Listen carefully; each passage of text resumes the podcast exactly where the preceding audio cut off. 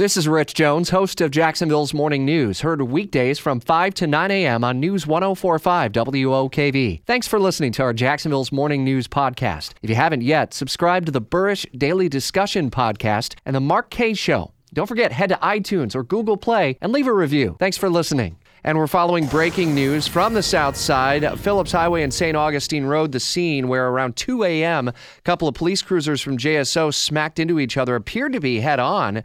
A CBS 47, Fox 30 Action News, Jax reporter Varissa Lal Das on scene. And the last time I saw you on Fox 30 Action News, Jax, it showed that those uh, vehicles were still on scene. Have they been able to move them out yet?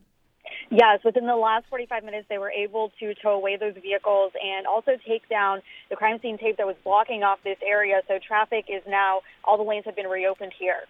Uh, do you know uh, the extent of injuries and the call for service? What was all happening at the time this crash happened? Well, they're still investigating exactly what led up to this crash. We do know that um, those officers did crash into each other. We have confirmation of that, and it also was very evident when when we arrived on the scene and we saw the damage ourselves. Um, also, uh, they are. We know that one of those officers was transported to the hospital. We do not know the extent of his injuries. We know that the other officer appears to be fine. A witness, in fact, told us that he saw that other officer walking around. All right, Varissa, appreciate the update. We'll keep you connected with updates at least every 15 minutes during Jacksonville's morning news.